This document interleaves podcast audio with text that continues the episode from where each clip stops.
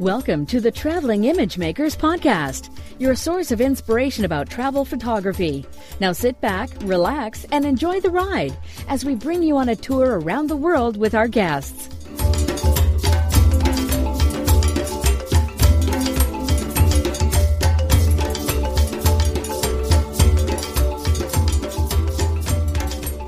Hello, this is episode 58 of the Traveling Image Makers podcast with Ugo Cei and Ralph Velasco.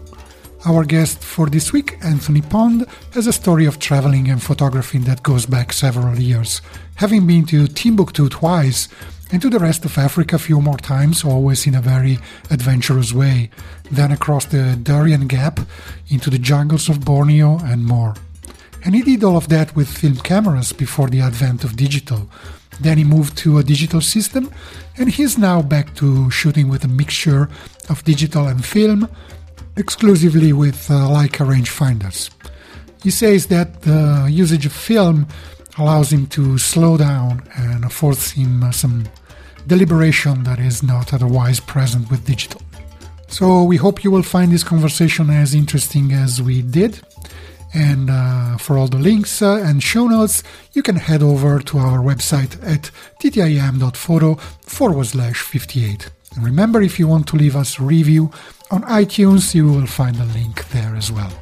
And now enjoy our conversation with Anthony Pond.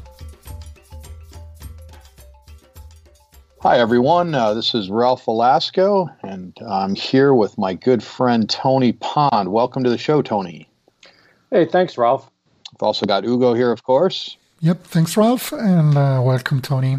Uh, Tony's uh, someone that I recommended that we bring on to the show. Tony and I have known each other for quite a while. It's probably been eight or nine years now. Uh, Tony, why don't you tell our listeners a bit about your background and how you came to be interested in photography in the first place? Uh, probably like most people, I traveled a lot in my youth and took a camera along just to capture memories and snapshots, not as not as a serious photographer. Uh, eventually, um, photography became more important in my travels, but I've always done a lot of traveling. Tell us about that because I know uh, you've told me some great stories. Uh, I think you're the only person that I know of who's been to Timbuktu twice. Give us a brief rundown of some of the more right. adventurous and exotic places you've been to because it's uh, it's a great list. Right. Well, you know, you do the obligatory trip to Europe when you're in college, and then some years after that, I went off to Africa for about four or five months, mainly camping, run, running down from Cairo all the way down to Cape Town, all through East Africa. And that was uh, one big camping trip. Took along a uh, an Olympus OM2 film camera, two lenses, and a bag of film. Shot slides mostly, but not as a uh, real photographer. Fell in love with Africa. Went back there a couple more times after that, including Timbuktu over uh, a span of 10 years. Did you do the trip down from Egypt to Cape Town with a motorbike like that? What, what was that show that was on the TV sometime that Was the, the, long way down. The long right? way down. Yeah, right? That was in the mid 80s, and that was with a uh, British overland company. Uh, I don't know if they exist anymore. Encounter Overland, uh, a old reconfigured military truck. They supplied all the tents, and uh, essentially we just drove. Met, I met up with them in Nairobi. We drove all the way through various game parks, zigzagging down through East Africa, camping the entire way uh, cutting firewood, drawing water from streams and wells, buying food in local markets. Uh, grand adventure, really. That's great. And you've also uh, oh told me about the Darien Gap, right? Yeah, I got into adventure travel, and uh, I kind of enjoyed jungles as a result of that African trip. Uh, went over to Borneo, knocked around a bit in Borneo, and then went o- back to uh, found a trip that trekked across Panama uh, by way of the Darien Gap, which is a uh, uh, the only gap in the Pan American Highway that runs from Alaska down to the tip of South America. It's just very dense jungle. They never completed the highway, and, and we hiked through that area. Spent two weeks doing a uh, trek across Panama from the Caribbean side to the Pacific side. Also, uh, shot that same Olympus camera, shot film. Of course, this was back in the days before digital. Wasn't a great photographer though, but I, I uh, did try to record, uh, you know, my trips, my travels. Well, like I said, we've known each other for a long, long time. And uh, when we first met, you were very much into digital photography, shooting a lot with your Canon 5D Mark II. And then I know you upgraded to the Mark III. And you're also doing quite a bit of video. Uh, now you're shooting almost exclusively black and white images with the Leica M system, but both film and digital. Tell us about that transition and why you made it. Right. Uh, moving from film to digital back in there in the uh, mid 2000s. Uh, as you mentioned, we, you and I ran into each other, and I've done a number of trips with you. Um, I kind of like the process of, of photography, and I wanted to go back to the old hands on, very manual method of doing things, and uh, that kind of got me back into film. I uh, jumped from a DSLR, the Canon system. I tried out the Fuji X100 system for a little while, and then that was my bridge into the Leica rangefinder system. And uh, went digital, and then really made the jump into analog with a couple of uh, Leica analog film cameras. So um, now I'm doing both, probably 60% digital, 40% film on my trips. So I'm still I'm straddling both worlds. But I think, it, Ralph, to answer your question, I think it was really uh, an infatuation with the whole process. You know, the the hands-on, the slowing down, the deliberation of uh, that film gives you. Do you have a like a different channel or outlet to publish your analog work than you have with digital? I mean, many people nowadays shoot digital and then publish online on the web and so on. So it's all electronic, and very few people still print their photos. Uh, what, what's your right. process? I, do you do you go print with digital and analog, or do you use mostly go from analog to print or analog to the web? I'm doing a hybrid process. Um, I've always printed my own digital work at home with a high-end inkjet printer. Uh, now with film, I'm doing my own developing. Uh, I scan it myself to digitize it and get it into the computer, and then with the intent on making my prints here at home. Uh, so it is a hybrid process. I'm capturing the images on film, going through the process of development at home, and then uh, scanning it into the computer. So it now it, it's somewhat digital. And no, I don't have a separate outlet for the film work. It's going to merge. It's merged into my in with my digital work. So you don't have a uh, a typical uh, you know wet dark room at home, right? You're uh, you're telling me a little bit about your process. Can you delve into that a little bit more for us? Uh, right, Ralph. I don't have a real wet dark room. Um, I'm using Lightroom, but uh, with the film, I, I, decided instead of sending it to a lab, I wanted to have more control over the whole process. So I jumped onto YouTube, started looking up, uh, watching videos on how to develop black and white film at home, bought the materials. Um, you just need a changing bag to get the film out of the canister and into de- into a developing tank. And then once it's in a light-proof developing tank, you're at your kitchen sink with your various chemicals and um, processing the film, developing the film, and hanging it in the shower to uh, dry. Once it's dried, you cut it, sleeve it, scan it, and um, then it's into Lightroom to, for fine tuning. About how long does that process take to actually go from you know getting back home and you're you're looking at a print that you've made? Oh, the actual development is under an hour. Okay. A couple hours to dry, and then uh, scanning is kind of slow. My uh, I have a dedicated film scanner um, that essentially takes a strip of four or six negatives, but it's each individual frame shows up. You have to make adjustments and scan each individual frame. So the scanning process is kind of slow. But um, are you are you scan? Excuse me. Are you scanning every image or just select ones that you really want to you know work on and share? No, I, I scan every image. Uh, you don't know what is going to be attract your eye later on, and I don't want to have to go back and rescan. So it's just easier for me to scan each image, each strip uh, at the time I'm doing it. I have enough storage space to to handle all that. Yeah, no, that makes a lot of sense because you're not going to want to go back to that uh, to those strips. I'm sure find uh, some old nuggets.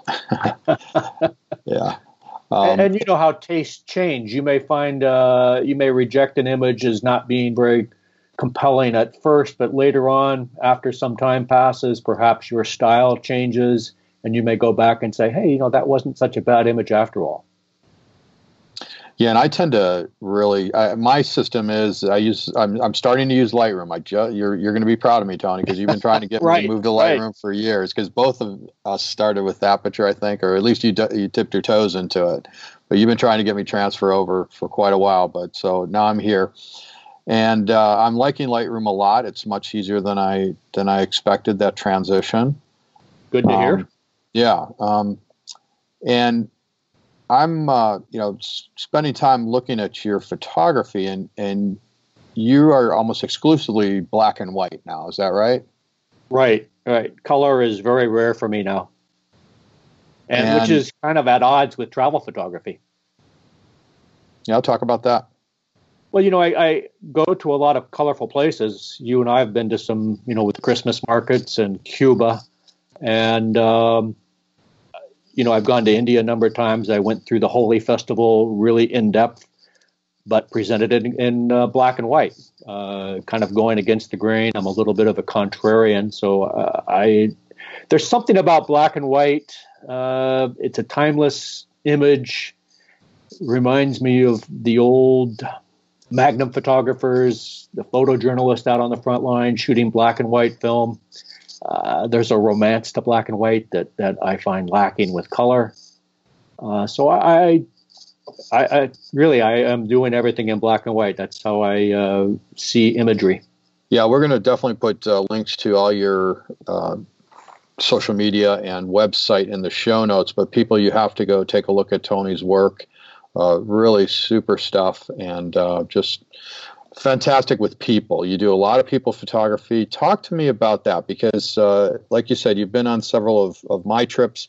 You've uh, done a few other ones, but uh, uh one thing that you taught me was approaching people and really um, just being bold and but but in a good way, not uh, you know not being obnoxious or anything. So I really uh, that that's had a big impact on me Talk to me about your approach to photographing people. Right. Well, it's an evolutionary change in my own photography. Um, you know, I've been to Cambodia many, many times over the last 10, 12 years. Mm-hmm. I used to shoot just ruins and temples and uh, those kind of scenes, trying to avoid people. Um, I think as my photography evolved uh, more towards a street social documentary style, I started seeking out people and um, in, trying to include them in every shot, essentially. But um, I, I, think if you um, are sensitive to the culture, sensitive to the uh, some of the mores and traditions and have an understanding of how much people will accept, I think you can slowly get into people's personal space to photograph them without being intrusive. I, I don't like to intrude. I don't want to offend somebody who doesn't want to be photographed, but I think that. Um, you know, I, I, I, poke my head. You've been around with me, Ralph. I poke my head into into doors and into into openings and kind of walk in with a smile on my face, a camera in hand, kind of a gesture, universal sign language. You know, is it okay to shoot in here? And um, I, I still do a lot of that. Uh, I believe in, for me at least, because I want to capture images of everyday life, but away from where the tourists are shooting. And now, as a people photographer rather than uh, a landscape photographer, uh, you know that's that's kind of one of my goals. I go off go to situations where there is a, a, a lively street photography scene or where life is lived out on the streets, i.e., Havana, most of Southeast Southeast Asia, India, you know life is lived on the streets so much differently than it is at least where I live in Southern California. Yeah, and uh, your photography, you're uh, you're not using flash at all, right? You're just shooting with ambient light. Right. I'm a, a simple photographer. I, I uh, just ambient light, natural light. I, I, don't bring a lot of gear. Um, now I'm bringing two cameras because I'm bringing digital and film, but uh, you know, it's essentially one camera, one lens. Especially since I started going to uh, uh, in the Leica system, I use prime lenses, and they're all manual focus, so I don't carry a lot of other lenses. And I stick with the I stick with that. I like the constraints. I think the constraints add to creativity, add to make you a better photographer. Yeah, tell us a little bit about your setup. What prime lenses are you using? As you know, I'm, I'm almost uh, 100% using uh, a Leica rangefinder system. Uh, it's the M system. Their lenses are manual lenses, so I have a, a 35 and a 50. 35 sits on my film camera, the 50 sits on the digital. I can swap them if I need them. Uh, it's an entirely manual system, so manual focus. Uh, they're small, inobtrusive, inoffensive. You're not approaching somebody with, you know, the. I I have the big white lens from Canon, um, and I used to use that, but you know that that's kind of uh, intimidating to pull out when you're on the streets and people are trying to go about their daily lives. But with a small rangefinder, you hardly know you you as a photographer are hardly noticed, especially if you hang around a while. People just kind of ignore you.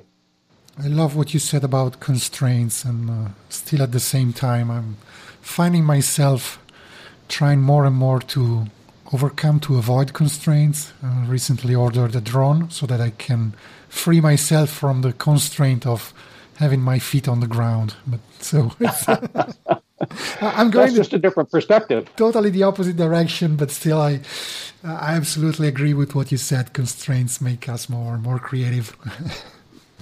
I used to shoot with a, a zoom on my Canon, the 2470, which is a real popular uh, focal length. Um, but you know, you find that you really don't hunt for the good angles if you can just zoom your lens in and out. And I started changing when I went to a prime lens with my Canon, a prime uh, Zeiss 50 millimeter, where if you had to move around to um, size up the composition. You know, so it, it that constraint I think added to creativity. Now you've got to be more proactive in finding the uh, the angle for that will fit that field of view of that lens. Uh, obviously, there are things that I can't get with a 50 millimeter and um, I just don't worry about it. I don't go after the the, the long distance shots because they're beyond me. So I focus on something different. Tony, you know, I remember shooting film years ago, and it was always an issue about getting through airports and you know those kinds of things. Uh, tell us what the latest is with that and film these days. How how do you uh, you know what's your workflow for that? Well, it starts off with crossed fingers. Um, as you know, back in the pre-digital days, everybody had those lead-lined bags to pre- protect the film from the scanners. But uh, airport security wants to know what's inside everything. The TSA uh, advises film carriers to take the film out of the box, out of the plastic container, and just put in a bag, a clear plastic bag, as a as a loose roll of film. So I have a baggie of how how many number rolls of film I need, 25 rolls of film, all loose with the leaders out.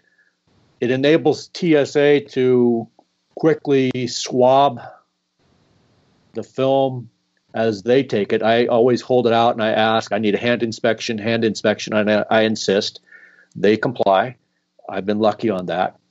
Uh, but as you know, going to the other side of the world, you're going through several scanners, so you really don't want to accumulate the radiation into the film as it will begin to fog the film. So I always insist, uh, hold my baggie out as I'm in the line with my uh, my backpack and pulling my computer out. I got my baggie in hand, saying, "Please, you know, um, I need a film scan, a hand scan." So far, all the airports I've gone through have complied, and um, Sometimes they take longer to swab it. The TSA is very thorough. They have swabbed every single roll at one time. Some airports take their time and they'll just look at it, make certain that it's just film, and then pass it through. But that was a concern. Um, but I've I've been lucky. None of my film has has gone through uh, any kind of scanner. Is 25 rolls typical for a, for a trip of how many days? How fast do you go through film? I bring 25 rolls, so I have a mix. Um, and that's just kind of an arbitrary figure. I usually, on a trip of about three weeks over to Asia, I'll probably shoot about half of that. And I've got different speeds. So I'll have some 100 speed film and 400 speed film. But I, I have the mix. What's that like going from, you know, being able to change your ISO every shot to now you're back to the fact that you've got uh, you know ASA film speed and you got to shoot through a whole roll. How does that work for you?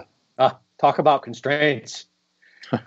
you almost have to plan ahead, thinking, am I going to be in some darker areas and outside? If so, maybe I better plan. If the bulk of my shooting is going to be in like a temple or something like that, maybe I will put in a faster roll of film, or I may push the film like turning the ISO up on a digital camera, push the film, which is, for example, taking a 400 speed film and treating it as if it's 1600, pushing it two stops, which results in an under underexposed film. So you have to compensate when you get home by changing your development times, increasing the development time so it can bring out the uh, the image. But yes, you do have to think about that and it, it's you don't have the convenience of uh, changing ISOs depending on your situation. So I, I uh, kind of figure maybe I'll take a little bit faster film than normal. Yeah, and you know, I was under the misunderstanding that film was going away, that this, you know, film was not being manufactured anymore, and that there was just this finite amount out there, and that eventually it was all going to be gone talk to me about the fact that uh, Kodak is still manufacturing film, Ilford, Fuji. There's there's still manufacturers out there. How does that work? Film is actually uh, enjoying a resurgence. Kodak went bankrupt, as you know. Uh, the employees' pension plan bought out and resuscitate, resuscitated the uh, company again. So there's Kodak Alaris, but they've always been producing film, and, and now they're ramping up their production because there's more and more demand for film. Ilford, an old British company, has been producing black and white film forever, and they are still dedicated to that. Um, some companies have cut some of their lines, but are focusing on certain more popular lines of film. There are a few new companies producing new film now. Uh, some European companies, uh, Ugo may be familiar with them uh, Bergger, uh, Rollei, they're producing more uh, black and white films. But surprisingly enough, Ralph, a lot of people are trying to find expired film. They're hunting eBay, hunting down on eBay, looking for expired film because they like the the unpredictability of the results. But yes, there, there's the film market is alive and thriving. Yeah, that really surprised me when you and I talked a little bit about that. Uh, you know, it seems like going back the way you have to film is almost like music fans preferring the imperfection of vinyl.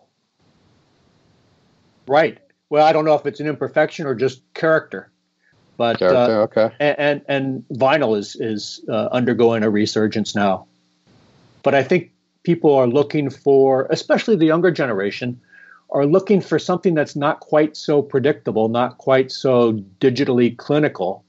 So they're they're uh, turning to these uh, analog, old school technologies. Yeah, I guess that's what I mean by imperfections. You know, those little pops and hisses that you get in vinyl, and uh, perhaps it's the digital or the uh, the film equivalent of that. Right, right, and I, I think it's there's more process involved. So I think people like that idea of not knowing what you get right away, the process of waiting uh, to be surprised later on. If you're doing your own developing, that hands-on process of bringing, coaxing out the image, a latent image, and um, rather than just seeing it immediately on the back of the uh, LCD screen. Any plans to go with larger formats than 35 millimeters? Because when I I sometimes fancy the, the idea of getting a view camera and those large large format slide film and using that. I mean, I, w- I would not think of going film for 35 millimeters. I would maybe think of going it for for larger formats because digital is just not there. Do, do you have any plans or uh, ideas to going with a larger format? Uh, not really, Hugo. Um, it, one, it's too cumbersome for travel purposes. Two, most large format 120 film has got either 10 or 12 shots on a roll, so you're very limited. And um, I think for around around town, it might work. I've actually watched some videos on YouTube regarding medium format, but I think for travel purposes, the gear is bigger. You're going to have to bring more rolls of film to uh, cover like a three week trip. So I'm uh, I, I prefer 35 millimeter. Yeah, it's definitely plus all the money to buy into a new system. it's yeah, it's definitely probably the, the way to go for for travel. It's uh, large format is more for uh, landscape where you have all the time in the world to put down your tripod and heavy view camera and, and that rather than as you said poke your head into a, a house in India or Cambodia or someplace like that. I mean, you cannot really do that with a with a large, heavy camera on a tripod, probably. Yeah. Right. Tony, is there any new technology that you're using for this, you know, quote older way of photographing? Any apps, things like that, that are that are helping you with this?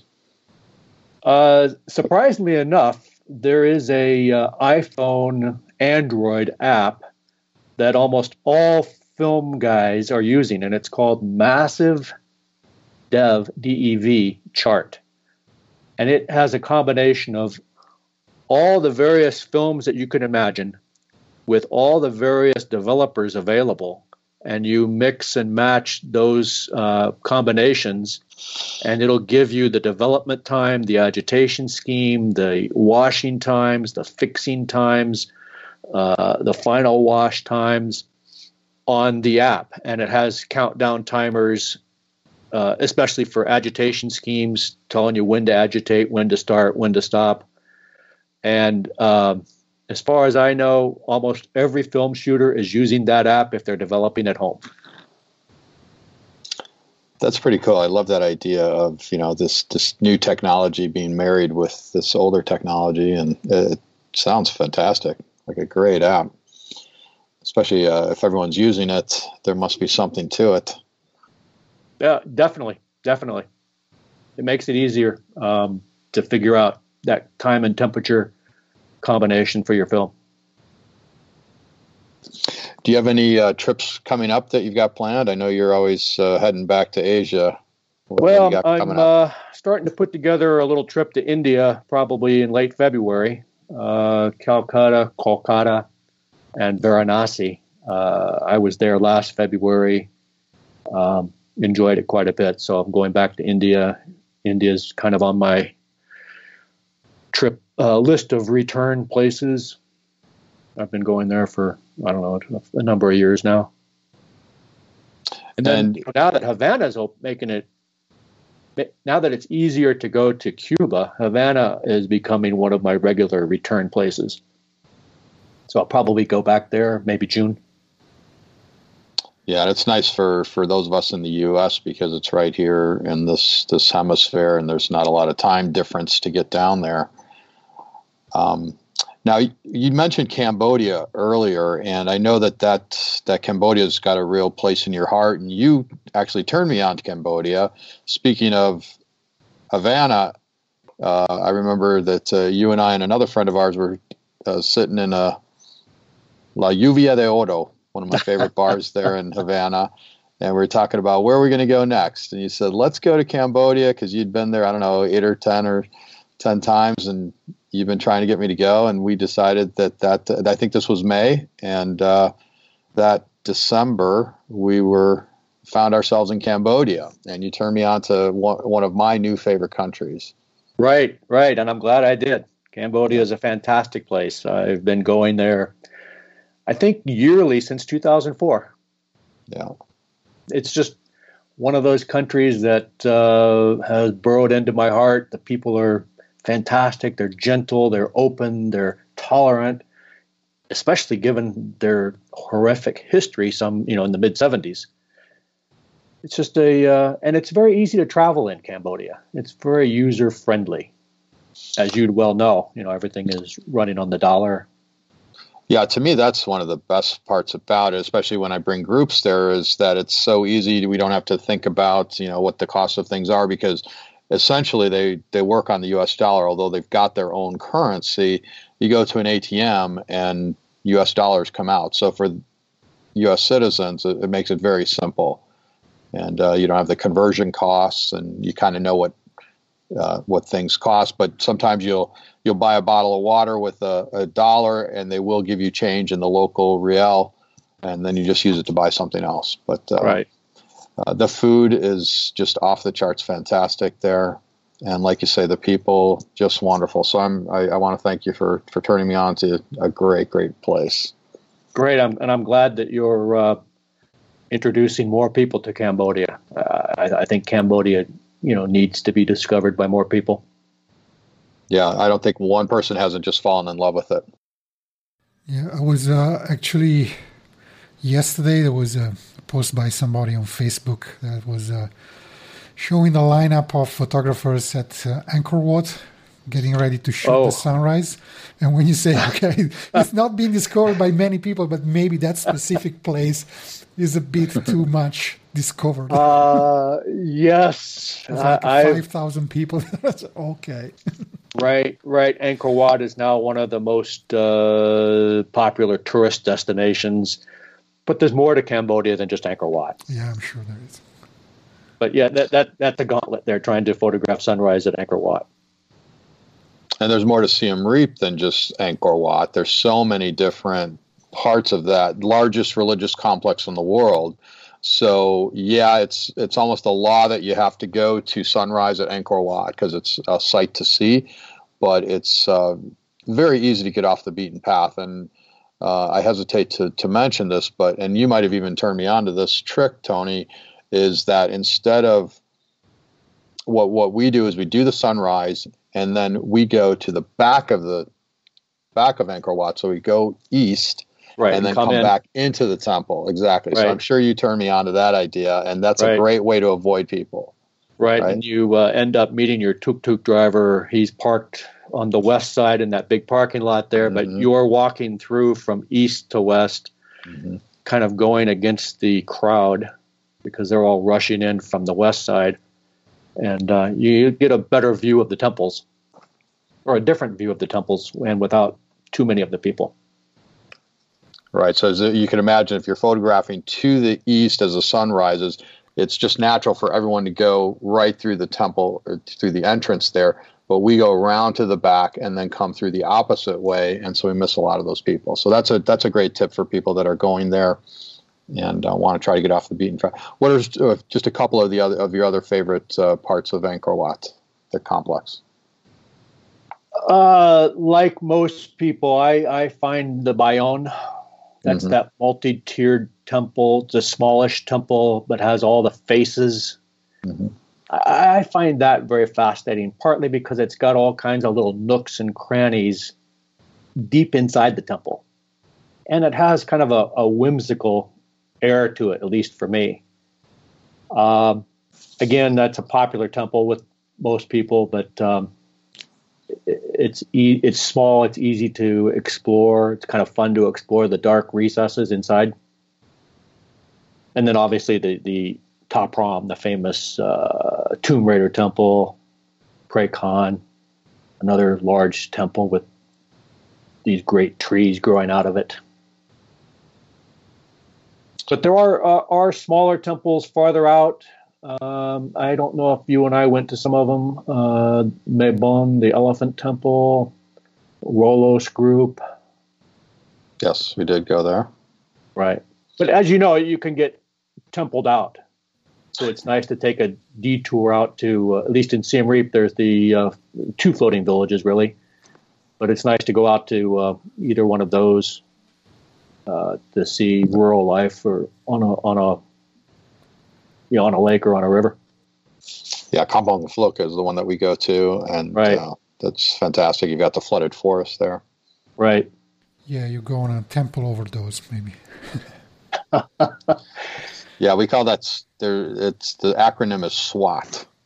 So what? Another temple. Oh. Uh, you, get, you, just get, you, just get, templed out. Uh, so you got to kind of choose choose those wisely. Okay, so I think we are at the at the end of our time here. and it's been uh, great talking to you, Tony. Um, again, it's a great opportunity, and I wish to thank Ralph for putting us in direct contact, even though we've been somewhat in contact through social media before. And um, anything else you would like to add before we wrap this up? Uh, briefly, if I may, I, sure. Ralph asked me for a couple of tips. yes. One, Please. go slow. Take your time. Let a scene develop itself. This is photographically. Mm-hmm. Let a scene develop itself. Two, go deep. By that I mean try to develop an understanding of the local culture so you can kind of penetrate down a layer or two into the local society. Uh, going that will lead you to photography beyond the tourist postcard shot. And three, go elsewhere. Everybody heads to Angkor Wat, sunrise. There are other places to go. There are little temples and shrines tucked into the forest there at the scene. Go elsewhere, go different places than the tourists go. Go down the alley, go down the little small lane, poke your head into these kitchens or machine shops, things like that. And I think you'll find your photography will be uh, rewarded. Awesome. So, Tony, where can people go to find more about you online? Uh, my main website, which needs some updating, anthonypondphoto.com. I'm on Instagram and I'm on Facebook and on Flickr under Anthony Pond. And more of my current, current work shows up on those sites. Yeah, we'll sure put links to those uh, on the show notes. And any parting words from Ralph? Uh, Tony, just want to thank you for uh, spending the time with us. Uh, it's been wanting to get you on the show for a while. It's something that uh, I this idea of going back to film is something that I think will really interest our our listeners. So thanks for uh, shedding some really interesting light on that, and uh, we'll be in touch. Thank you, my friend. Okay, thank you. Wow, what a great guest! I really enjoyed listening to the stories that uh, Anthony Pond told us. And if you want more stories you should definitely tune in next week. Our guest will bring us back in time more than 60 years to the time of the Cuban Revolution and Fidel Castro and Che Guevara. So stay tuned for another great episode that you will be able to find as always on our website at ttim.photo. Before leaving, I just want to remember that you can find me, Ugo Cei, at ucphoto.me and my partner Ralph Velasco at photoenrichment.com. Thanks for listening.